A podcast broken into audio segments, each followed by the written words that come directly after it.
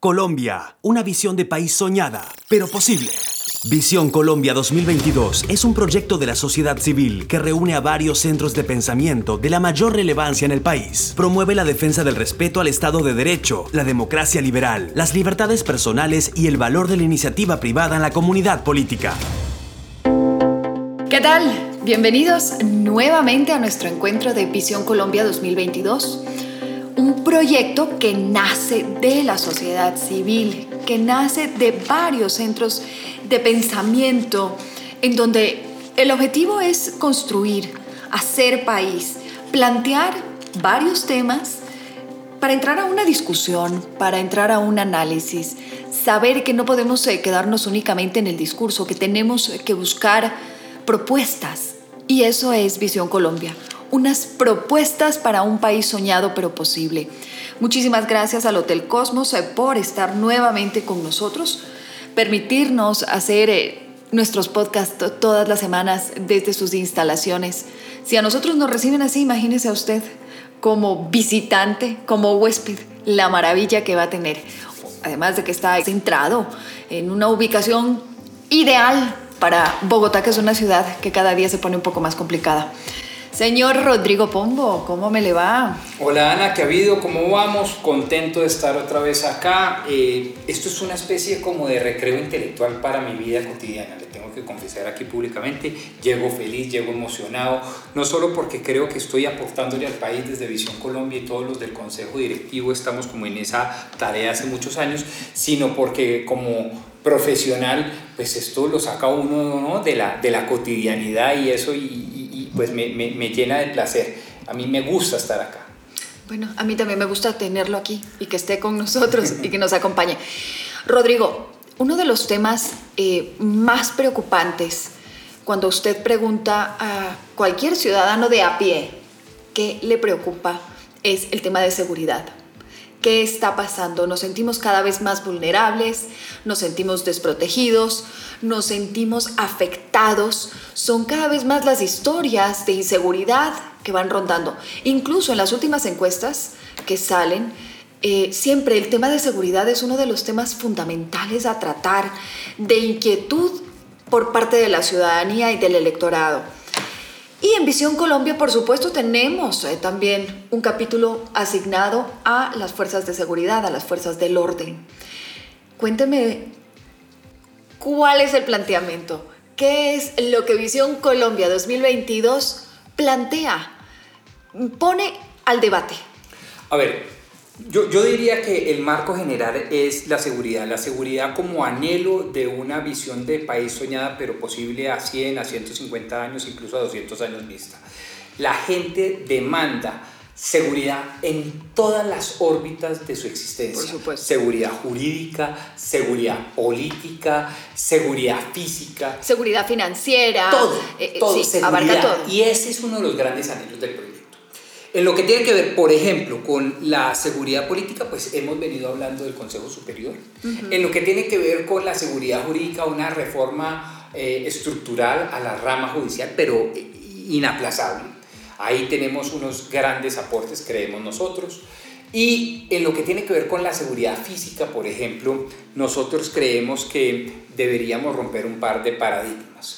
Eh, pero básicamente el punto de partida es que toda la seguridad lleva aparejada, lleva consigo el tema de la predictibilidad. Es decir, cuando uno ve que las cosas eh, tienen un efecto, es decir, cuando uno sabe como agente, como persona, como ciudadano, que si yo hago esto puede pasar aquello otro, es decir, que si mi conducta es predecible, hay una consecuencia. Y hay una consecuencia predecible, pues en ese momento se genera una sensación de seguridad. Y eso es lo que deberían generar los estados contemporáneos. La posibilidad de entregarle a sus habitantes la certeza de que dado A va a ser B en todos los escenarios y en todas las esferas de la vida del hombre en sociedad. En lo que tiene que ver con la seguridad física, que es el tema de hoy, nosotros creemos que si ese es el propósito, las fuerzas del orden, para ponerlo en unos términos un poco más poéticos y menos tradicionales, menos técnicos, estas fuerzas del orden deberían tener, digamos, tres o cuatro cosas importantes. La primera seguirse considerando como un servicio público esencial, con toda la teoría de servicios públicos que nosotros administramos en nuestra visión de país. Segundo, de, creemos que debería constitucionalizarse como un fin del Estado. Hoy se echa de menos en el artículo 2 constitucional. ¿Por qué? Porque los constituyentes del 91 le tenían cierta aversión al tema de la seguridad, de la tranquilidad, del reposo de sus habitantes. Eh, y tres, creemos que debe ser un principio constitucional para la función administrativa, es decir, que todas las actuaciones estén encaminadas a eso. Y por esa razón nosotros creemos que las fuerzas del orden deben garantizar en lo que a la seguridad física, ¿sí? al robo, al hurto, a la extorsión, a que no me maten, a que no me secuestren, etcétera, etcétera, etcétera, esa seguridad física, en sentido general de la palabra, pues debería estar acompañada de un agente, digamos, de la fuerza del orden. Y esa tradicional división y distinción muy académica, muy lúcida en los libros y en la teoría de que la, la digamos, el ejército y las fuerzas militares están inventadas, diseñadas para garantizar la soberanía del Estado, los límites naturales y artificiales de la soberanía estatal, etcétera, etcétera, pero no comprometerse con la seguridad física de los ciudadanos me parece que es una idea trasnochada en desuso y que francamente no se compagina con eh, el anhelo de la gente hoy en día y es que, repito, no la roben, no la maten, no la extorsionen, no la secuestren, etcétera, etcétera. Quédese ahí, porque tenemos un invitado de lujo y quiero darle la bienvenida. Quiero darle bienvenida al doctor Carlos Augusto Chacón, abogado de la Universidad Autónoma de Bucaramanga, magíster en Seguridad y Defensa Nacionales de la Escuela Superior de Guerra, somos compañeros, magíster en Estudios Políticos e Internacionales de la Universidad del Rosario, especialista superior en Integración de la Universidad Andina Simón Bolívar, egresado del curso de Seguridad y Defensa en el Caribe. Y bueno, que nos acompaña hoy, doctor Chacón, bienvenido. Es un placer que nos acompañe y que esté junto con nosotros en Visión Colombia. Muchas gracias Ana María, te regalo el doctor. Es un gusto para mí estar acá y un saludo especial a Rodrigo, que es el líder de este proyecto Visión Colombia. Bueno, usted escuchó y, y comparto muchísimo con Rodrigo. La seguridad abarca mucho más del que me roben o el que me vaya a pasar algo el instante en que salgo de mi casa o me voy a la oficina hay una necesidad, hay un miedo en este momento por parte de la ciudadanía, de todos nosotros, de no tener esa seguridad política, de no tener una seguridad económica, de no tener una seguridad física que nos ha generado una incertidumbre que es incluso uno de los temas centrales que se abordan no solo en las conversaciones cotidianas, sino ya en unos temas de, toma de decisiones de los líderes de los países. Así es. El principal problema es que en Colombia, como lo contaba Rodrigo, nuestra clase política ha puesto la seguridad de acuerdo a la coyuntura y la ha acompañado de narrativas que no necesariamente obedecen a la realidad de lo que vive el país.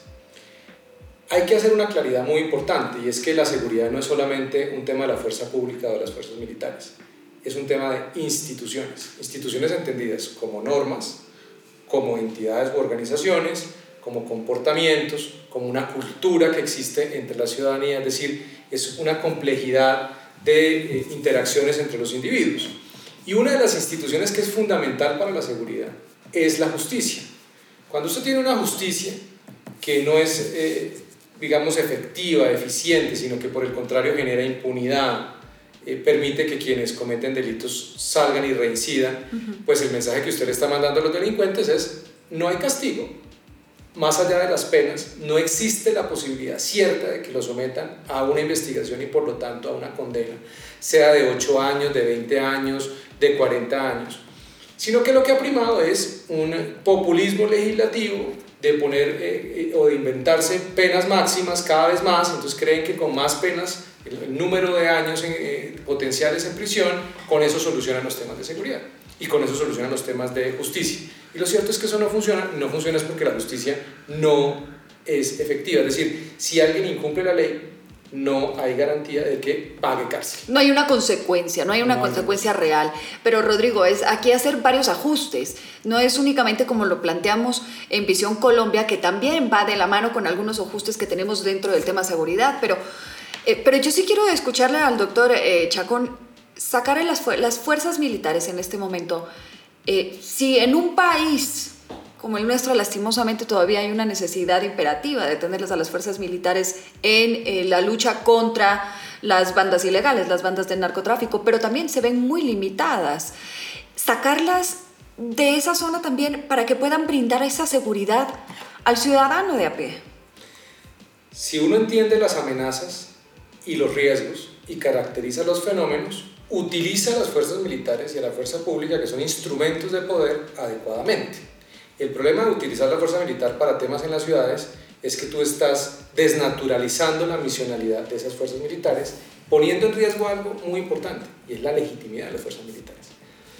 Para simplificarte, Colombia lleva décadas peleando una guerra de cuarta generación, y eso no se ha entendido, no hace parte de la apreciación político-estratégica, hemos fallado en caracterizar a los grupos. Un ejemplo, las FARC. Aquí ganó la narrativa de que las FARC eran una organización narcoterrorista y nos quedamos con esa idea y se nos olvidó que las FARC eran mucho más que una organización narcoterrorista. Era una estructura que buscaba la toma del poder por la combinación de todas las formas de lucha, siendo el terrorismo una acción, un medio, y el crimen organizado, el narcotráfico y las economías ilícitas otro medio, pero ese no era su fin. Y nos quedamos con esa idea. En su momento sirvió para alinearnos con el discurso de Estados Unidos y recibir cooperación y enfrentarlas. Pero políticamente, lo que se ganó militarmente se perdió políticamente porque la caracterización de las FARC como una amenaza regional, no solamente de Colombia, se perdió el debate. Lo mismo nos ha pasado con el ELN, lo mismo nos está pasando con los nuevos grupos que han surgido, que desafortunadamente en este país de narrativas le siguen llamando narcoparamilitares. No son paramilitares, no, en rigor hoy en día no existe el paramilitarismo. No existen las condiciones teóricas y prácticas para decir que en Colombia hay un fenómeno del paramilitarismo, pero las distintas organizaciones que se encargan de estudiar estos temas insisten en esa narrativa.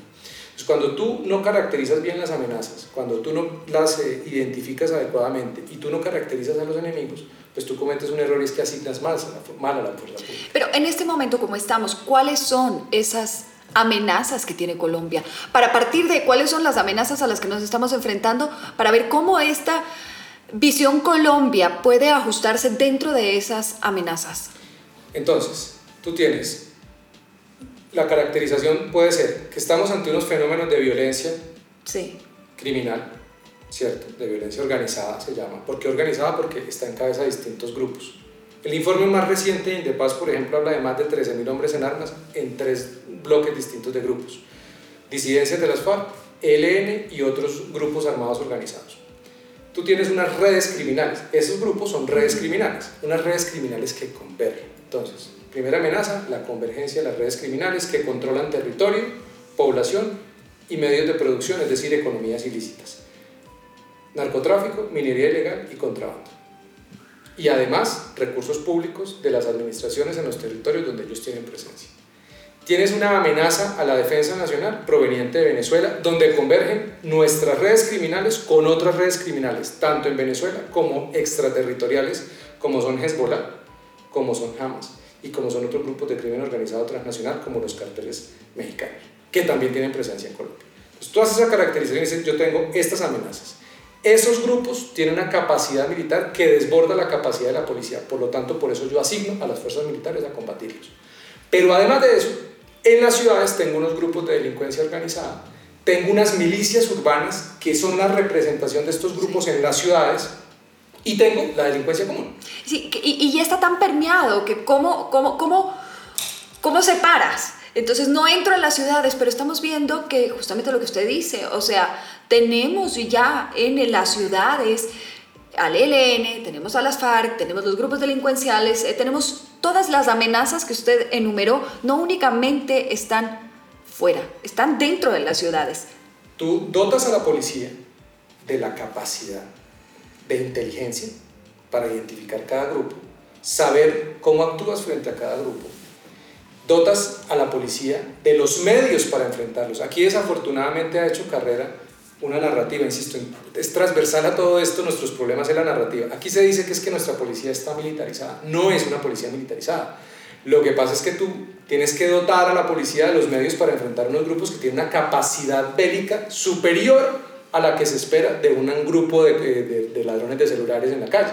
No es lo mismo ese grupo que toda una estructura de delincuencia organizada que controla un territorio en una ciudad con armas de alto calibre. ¿sí?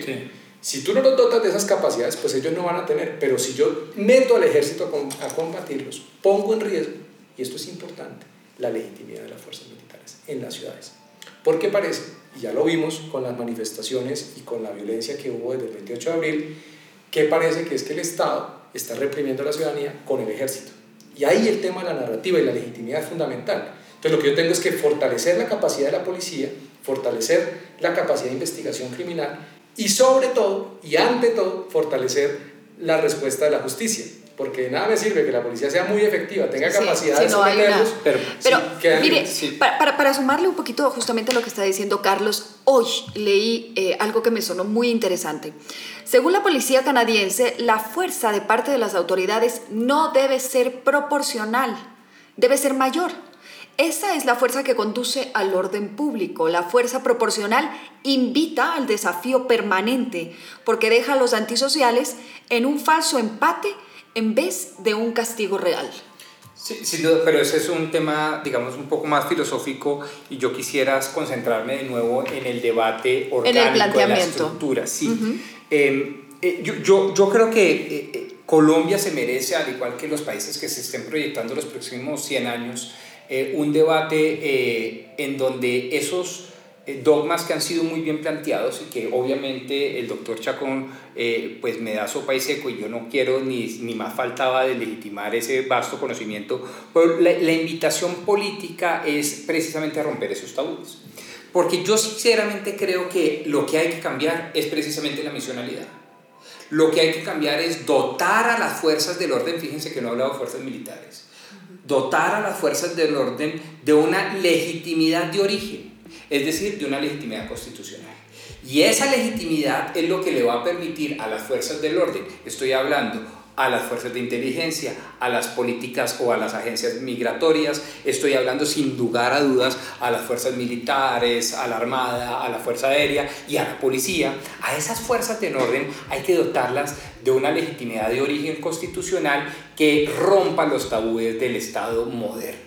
Y el Estado moderno básicamente, y usted me corrige doctor Chacón, pero básicamente se sentó sobre la base o se cimentó sobre la base de que existían unas fuerzas militares exclusivamente dedicadas a la soberanía, a la protección de la soberanía nacional e internacionalmente, sobre la idea de la política westfaliana, bueno, todas esas cuatro distintas categorizaciones de lo que el Estado es en función a su fuerza pública. Yo creo que eso fue hermoso, fue útil, fue bello, pero hoy hace agua.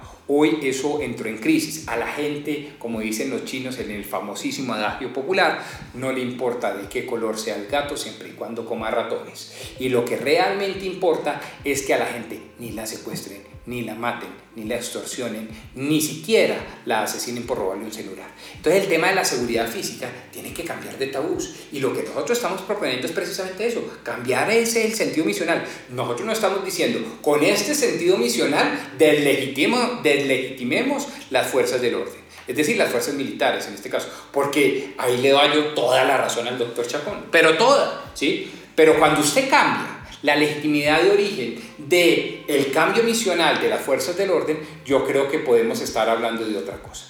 Y voy a poner tan solo un ejemplo un poco distinto, eh, menos común, pero me parece supremamente poderoso. Cuando las fuerzas militares actualmente en Colombia hoy prestan unos servicios públicos complementarios a la función administrativa, como por ejemplo el batallón de ingenieros y la prestación de servicios que la gente aprende, es decir, avala, abraza felizmente en los lugares más remotos de la geografía colombiana, allí hay una legitimidad puesta al servicio de la comunidad de los ciudadanos, no por el ejercicio, digamos, castrense de su misionalidad, sino por haberse salido precisamente de esa misionalidad. Y ha sido exitosísimo. Y cuando yo hice el SIDENAL, porque yo no soy formado en las lides del doctor Chacón del tema del experticio, eh, digamos, de, de, orden y de seguridad, pero cuando hice el SIDENAL, de lo que más, eh, eh, lo que más me impactó, de lo que más aprendí fue precisamente eso. Se estaban sacando 633 mil, yo lo hice en el 2016, 633 mil millones de pesos para eso, ahora llegaba a cerca de 2 billones de pesos para eso. Eh, me parece significativo. eh, y se iba a cuadruplicar el número de efectivos en el batallón o en los batallones, yo no sé cómo se llama la estructura técnica de, de, de ingeniería.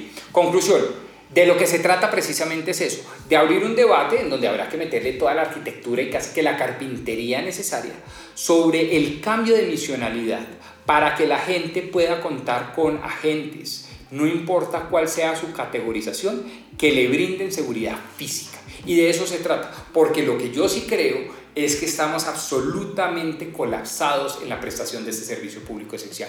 No estamos dando abasto. Y no digo solo frente a los grupos armados organizados, es decir, la criminalidad más profesional y excelsa, sino también digo frente a la criminalidad más básica de, los propios barrios, es decir, la de a pie. Y no estamos dando abasto. No da abasto la inteligencia, no da abasto el armamento y la dotación, no da abasto la legitimidad política porque la oposición de los movimientos disolventes es demoledora con esa, eh, digamos, eh, eh ejercicio legítimo del uso de la fuerza, etcétera, etcétera.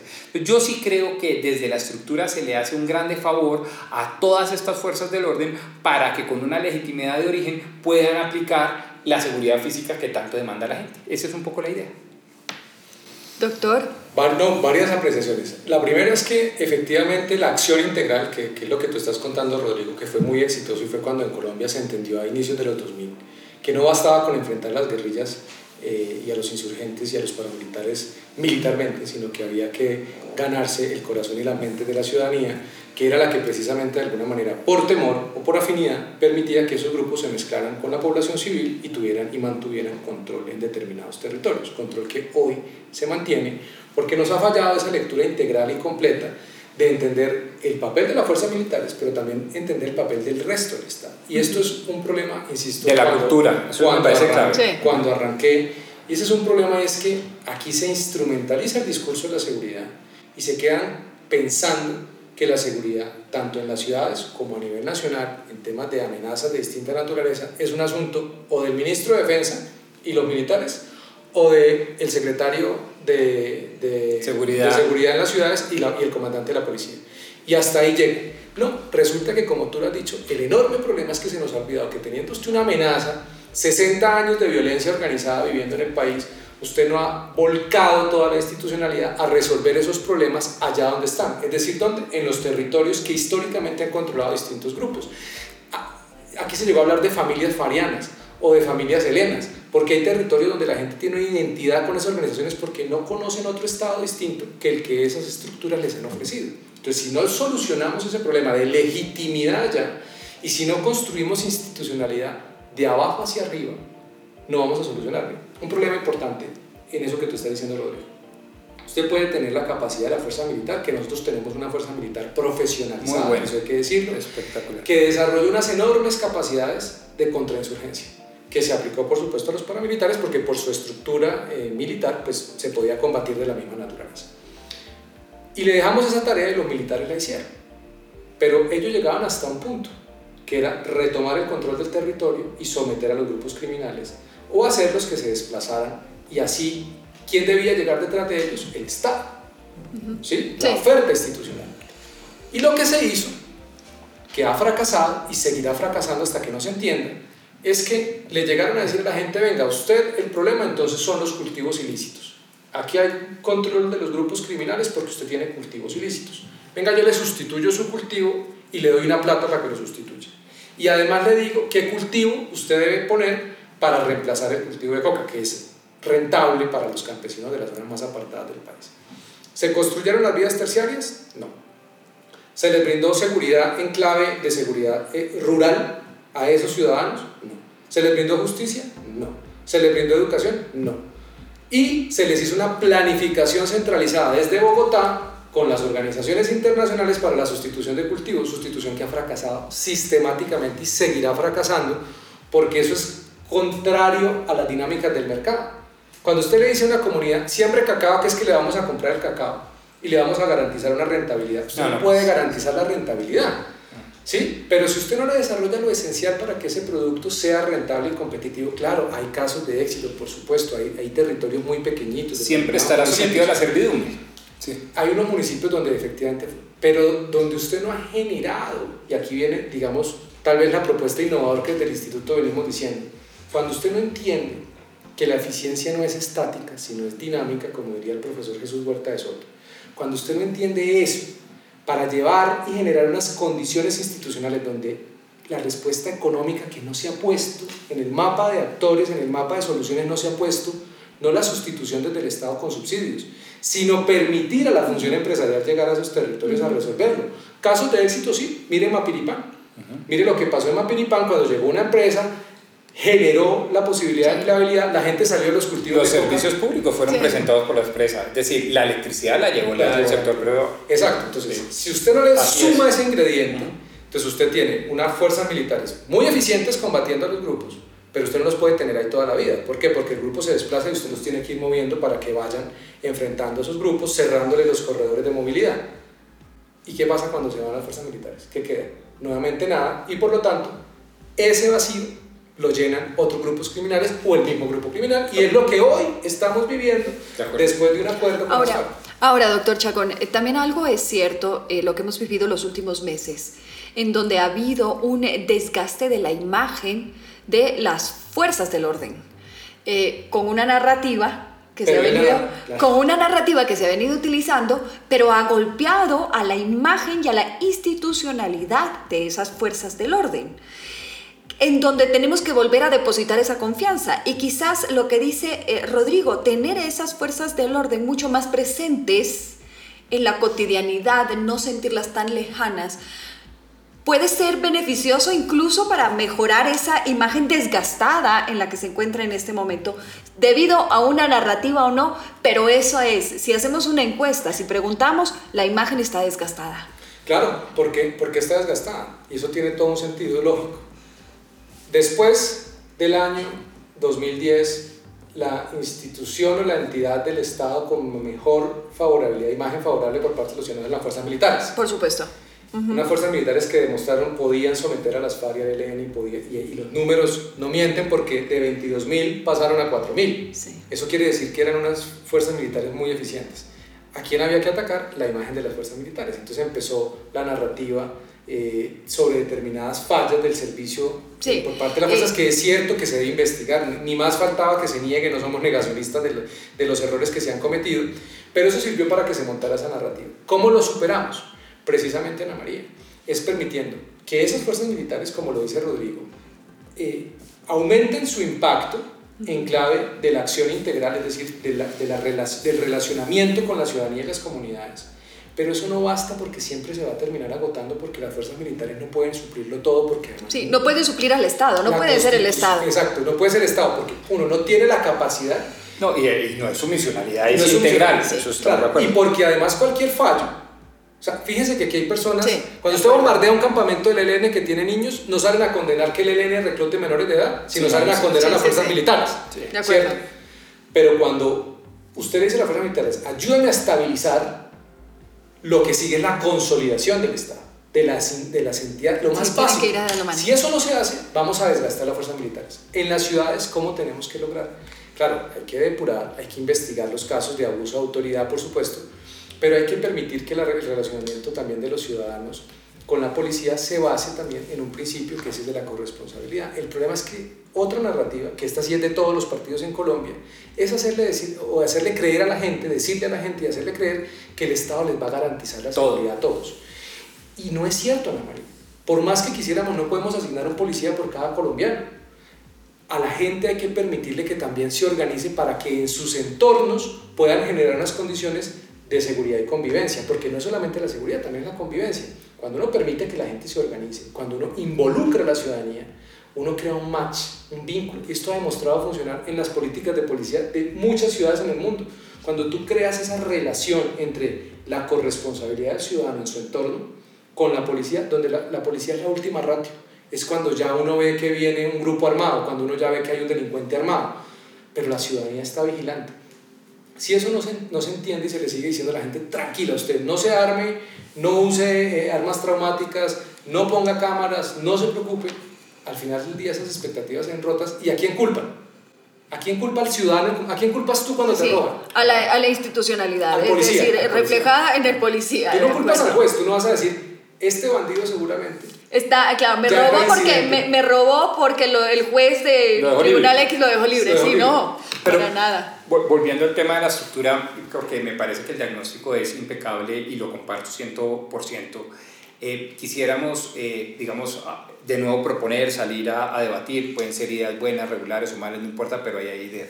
Nosotros hemos creído siempre en que un elemento, no el único por supuesto, pero un elemento importante de la legitimidad es hablar de la, desde la estructura constitucional de monopolio legítimo de las armas. Eh, nosotros no somos creyentes del monopolio, no creemos ni en los monopolios públicos ni en los monopolios privados, excepción hecha del monopolio legítimo de las armas. Nosotros creemos ciegamente en eso y creemos que eso da pie a una legitimidad ciudadana frente a las fuerzas del orden, entendido, repito, fuerzas migratorias, fuerzas de inteligencia, fuerzas, por supuesto, militares y demás.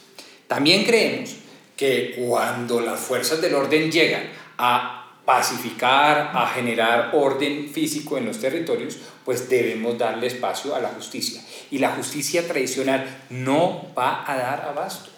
Ya eso está demostrado. La justicia tradicional, tal y como la estamos concibiendo, es insuficiente, no solo mediocre, no solo tardía, sino que es francamente insuficiente, razón por la cual abogamos por la justicia comunitaria. Y tercero, nosotros creemos que la función administrativa muy concentrada en los servicios públicos, y tenemos toda una teoría de servicios públicos, está al servicio del mercado, particularmente el sector productivo y la iniciativa privada, porque es ella, el sector productivo y la economía privada, las que van a generar las oportunidades de desarrollo en cualquier esquina del país, en cualquier esquina del territorio. Entonces sí creemos nosotros en este trípode, llamémoslo así, entre el monopolio del uso legítimo de la fuerza, en la justicia comunitaria en cada una de las regiones y por supuesto en la función administrativa pero no para generar subsidios, ni burocracia, ni presencia del Estado a través de una cantidad de servidores públicos. No, no, no, no. Para generar las condiciones necesarias para que entre el mercado, el sector productivo, la iniciativa privada, los emprendedores, etcétera, etcétera, a generar estas condiciones de desarrollo. Porque ese desarrollo es creemos nosotros, la verdadera paz. Yo te voy a dar un dato y, y, absolutamente respeto la posición, pero creo que estos datos ayudan a alimentar un poco el debate. De acuerdo al Small Army Survey, en Colombia al 2017 había 4.971.000 armas, de las cuales el 86% eran armas ilegales. Ilegales. Imagínense. Y el 14% eran armas legales, de personas registradas. Eso es muy importante tenerlo en cuenta. Para eh, recientemente, en los datos entre el 2016 y el 2020, de los crímenes cometidos con arma blanca, con arma blanca, que no son armas de fuego, el 98% fueron cometidos con un arma blanca. Sea, más de 681 mil delitos en cuatro años fueron cometidos con arma blanca. El 1,2% con armas de fuego.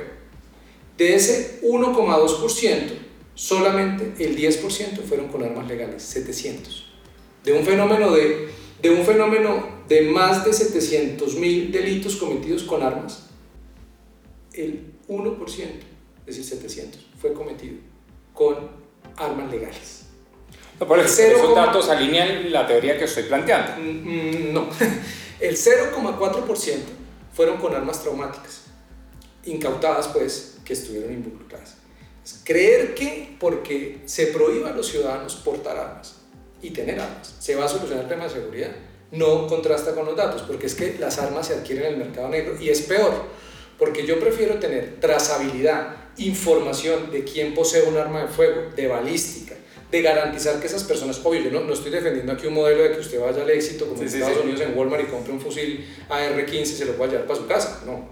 Pero que haya un proceso donde haya una identificación y haya una eh, verificación de antecedentes y de estabilidad emocional, física, qué sé yo, que usted pueda tener su arma de fuego y optar, esto no es obligatorio, y optar por poder ejercer lo que el Código Penal dice, porque es que además en Colombia la ley nos permite la legítima defensa, el Código Penal lo establece. ¿Y usted cómo hace legítima defensa si no tiene un medio para ejercer la legítima defensa? Que es distinto a la justicia por mano propia, porque el debate maniqueo es que siempre se dice, ah, pero es que si usted mata al ladrón de espalda, no señor, eso no es legítima defensa, eso es justicia por mano propia. Y el Código Penal lo tiene clarito establecido. Entonces, Ese es hablando de romper paradigmas, ese es un debate. ¿Qué es lo que pasa? Cuando usted una sociedad desarmada, fíjese lo que pasó en Venezuela. Y fíjese lo que pasa donde hay regímenes dictatoriales, donde el poder del populista de turno se hace con las fuerzas militares. Pues al final y al cabo la ciudadanía queda absolutamente desarmada. En Colombia les costaría enfrentarse eh, eh, o imponer un régimen como el de Venezuela, donde las dinámicas de Porque una tercera parte de la población está armada, está con armas ilegales. Pero, de, nuevo, yo, yo, yo, creo que la estructura, los datos eh, vistos desde esta perspectiva no, no, no, se alinean con lo que estoy diciendo, evidentemente, pero, pero gracias a Dios no se alinean porque sí creo, evidentemente, que el tema es más político que castrense, que militar. Y a pesar de que esos sean los datos, lo cual es francamente aberrante. Es decir, una tercera parte de la población podría armarse eh, eh, legal o ilegalmente. Me parece francamente aberrante. En el siglo XXI uno estar armado no debería ser la vocación natural de los ciudadanos bajo el entendido de que hay unas instancias realmente especializadas, legitimadas, eso, que nos brindarían ese servicio público esencial. Pero dos, filosóficamente no creo que eso otorgue mayor legitimidad.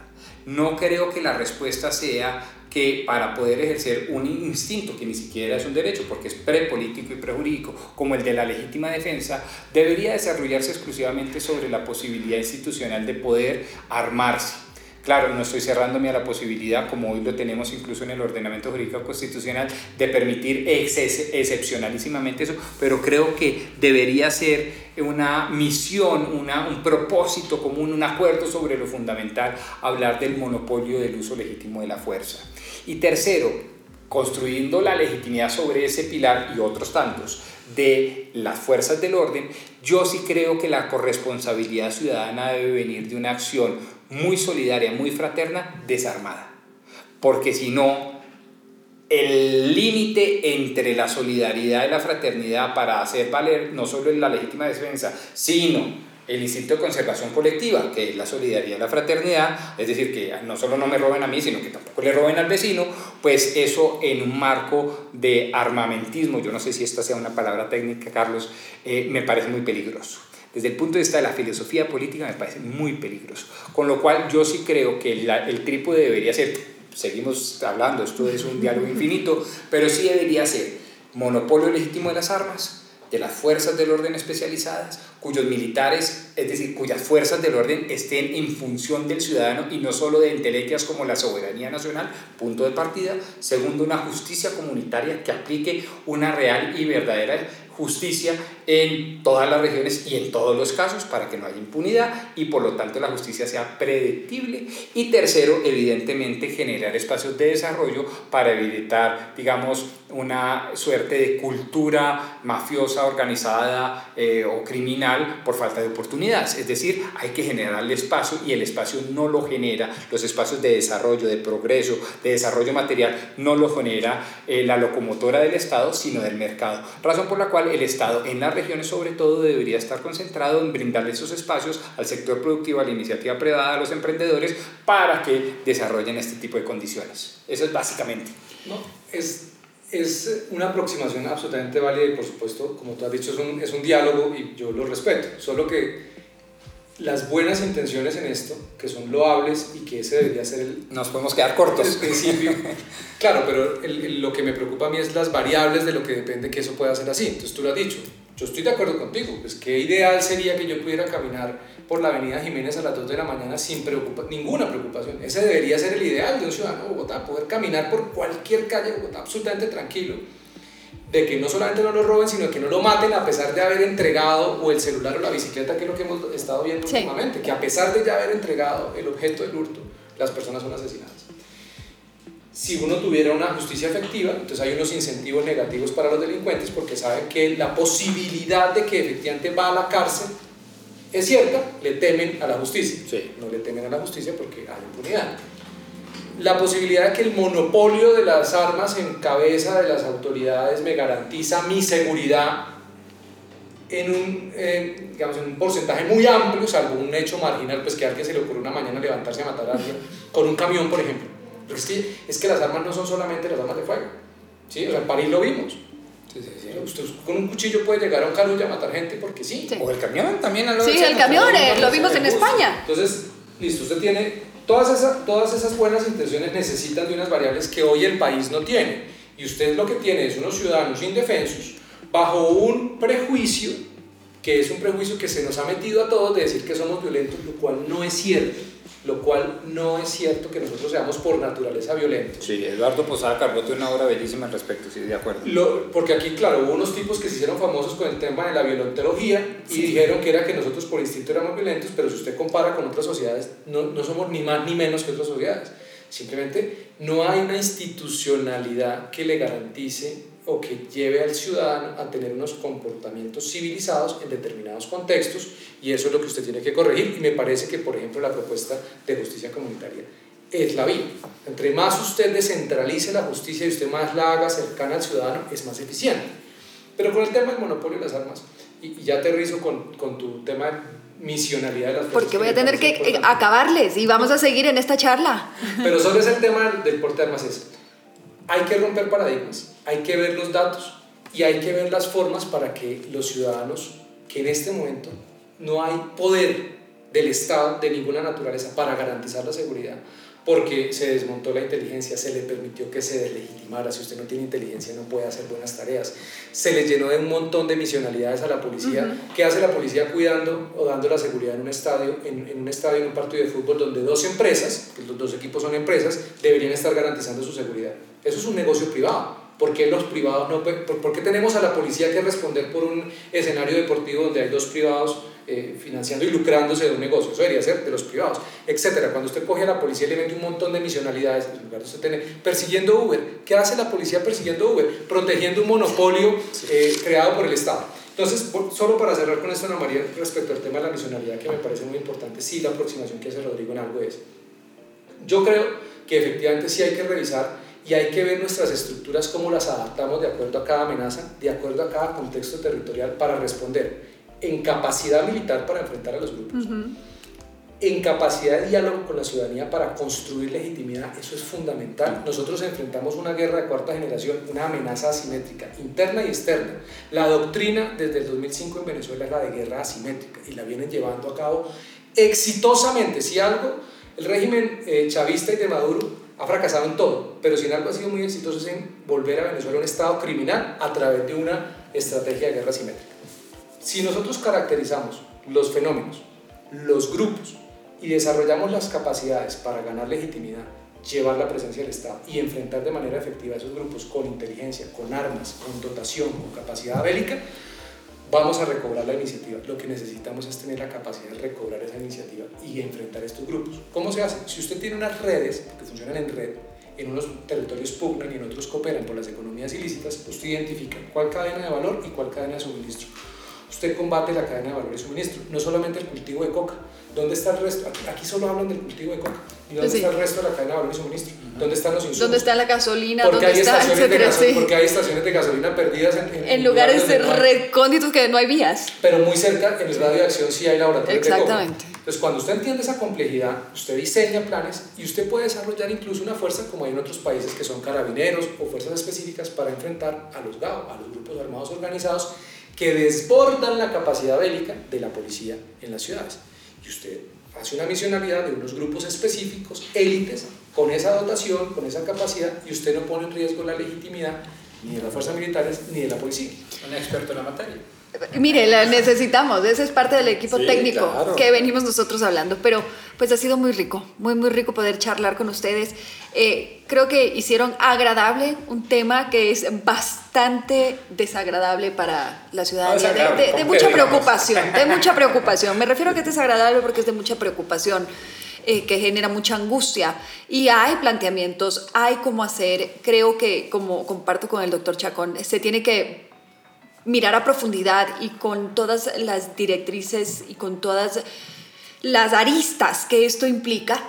Yo soy también partidaria, por supuesto, de la visión que tiene Visión Colombia, de tener esa fuerza pública y militar eh, junto a la ciudadanía, ayudando mucho más de la mano. Pero pues esa es la idea de Visión Colombia, de que tengamos temas para conversar, temas para debatir y que ustedes nos puedan escuchar todas las semanas en nuestro podcast en Spotify, Apple Podcast y Google Podcast, que lo puedan compartir con los amigos y que debatamos por medio de las ideas. Todos, todos, todos podemos hacer parte de este país, construir este país, debatiendo con ideas, pero también generando propuestas. Eso es Visión Colombia 2022. Generamos propuestas. Nos vemos la próxima semana.